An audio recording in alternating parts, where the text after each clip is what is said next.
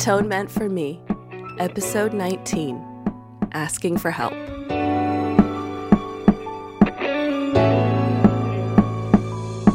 Hey Magical Misfits, it's Kaidain Ivy and welcome to Atonement for Me. It is me, whether I'm wearing my glasses or not, Israel. I'm not Clark Kent. But as most people, whether you have glasses or not, can see, um, the space is a little bit different right now because I just moved. Yay! Um, the whole renoviction thing came out only a couple days before I moved, so I didn't really get to benefit from that policy, but that is a story from it for another time. It's just a mess, just like my house is right now, so bear with me. So, given that I just moved during a pandemic, which is not an easy thing to do, because you have to really think about how to condense the help that other people are offering you and the help that you require to make sure that exposure isn't going to affect other people, as well as having movers in or getting your internet rehooked up. And so it's a whole thing that extends outside of your bubble. And I hate moving to begin with. So it was quite a clusterfuck of panic and dust because I just gotten off set. So I've been on set from August to just a couple weeks ago, and then have to pack up and move. So obviously needing a hand with that. But traditionally, especially for me, asking for help from anybody is really, really hard. Accepting help from people is difficult for me, and it always has been, but asking for it, that is something that I only really came to start understanding in the last couple years of my life. And what I mean by that is there always seems to be some kind of shame when you're going and asking for something. And it doesn't necessarily reflect a lacking in yourself, but that's something that a lot of people internalize, and I definitely internalize because I'm aware of my capabilities. And sometimes I'm blinded by that because I'll see something and instead of considering all options, I'll see the problem and I have a solution in my head and I just go and do that. It might be the absolute longest possible route to get from point A to point B, but that's the only solution I came up with in my head, or was the first solution that I came up with in my head. So off I go into my own little path. Had I asked for help, I could probably have done it with a little bit more ease. But asking for help isn't the first thing that comes to mind. Even researching online or on YouTube how to do something, I only recently discovered how to really do that because it wasn't something that ever came to mind as a resource for answers. And it's so readily available. But so is help from friends and family, from your support networks, from your communities. It takes a lot for me to ask for help. And Adding that with spending years relying only on myself, it's really difficult to break down that mindset into a more communal way of thinking as opposed to just survivalist. And because I just moved, everything in my house is everywhere. I forgot to take my anti-anxiety, anti-depression medications. And if you've had to take those at any point in your life, you'll know that you're not supposed to stop taking them, like, suddenly. And I couldn't remember if I took them the day that I moved, and then the day after, I was so consumed with moving things, I forgot about them. And then the next day, I slept in till like three o'clock in the afternoon.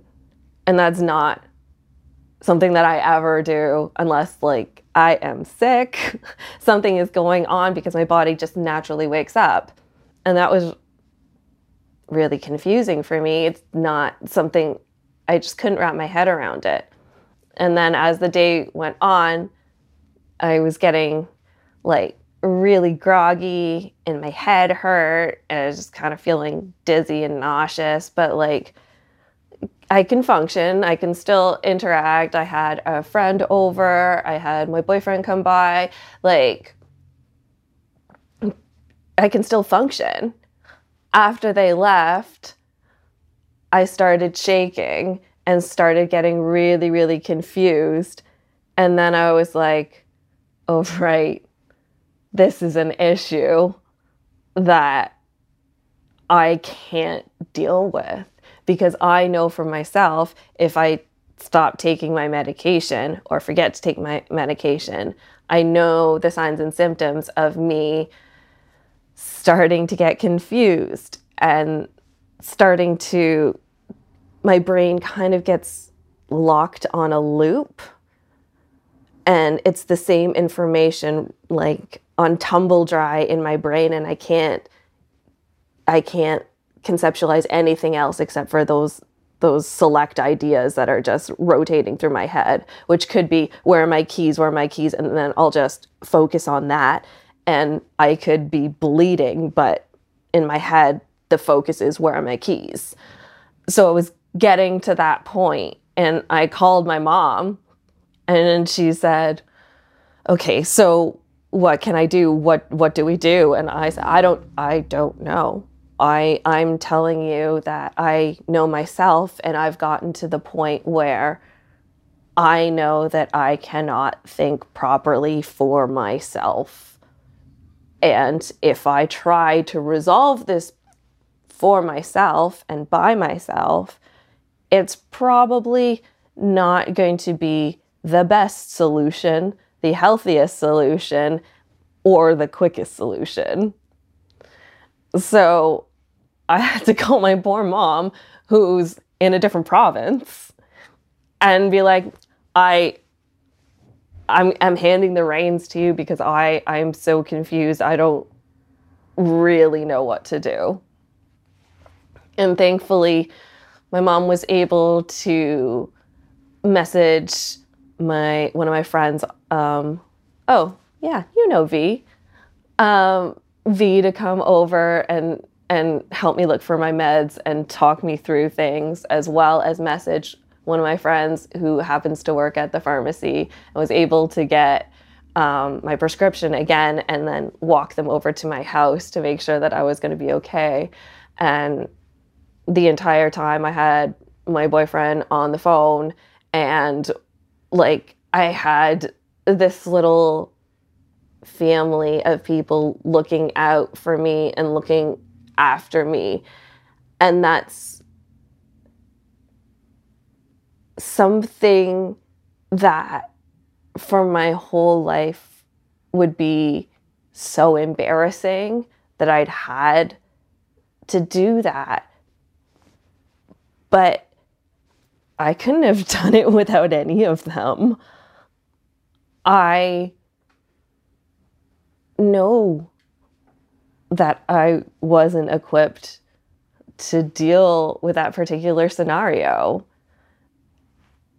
And I'm so grateful for the people in my life who are so supportive and loving and caring of me and will be there if I need anything and offer to help. But I also know that they're also the people who continually ask me, you, you, are you okay? Are you sure? Do, are you comfortable with asking for help if you need it?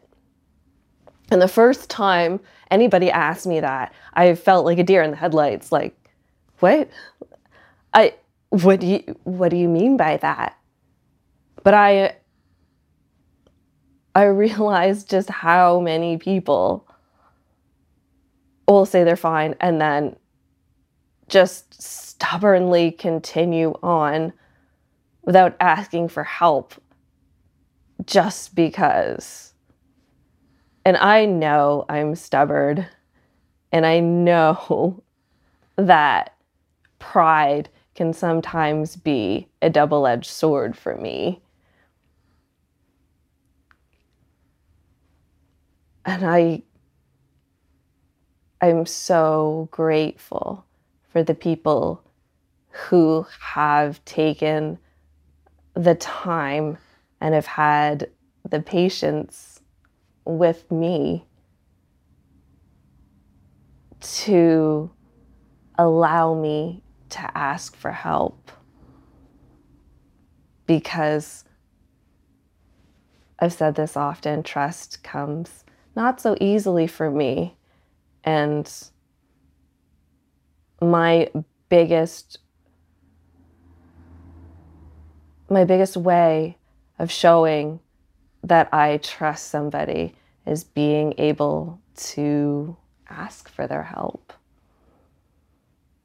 There's no shame in asking for help right now. Nobody has enough spoons for themselves. We're all in this really surreal reality. And it's okay to not do that by yourself. And that's just the tea.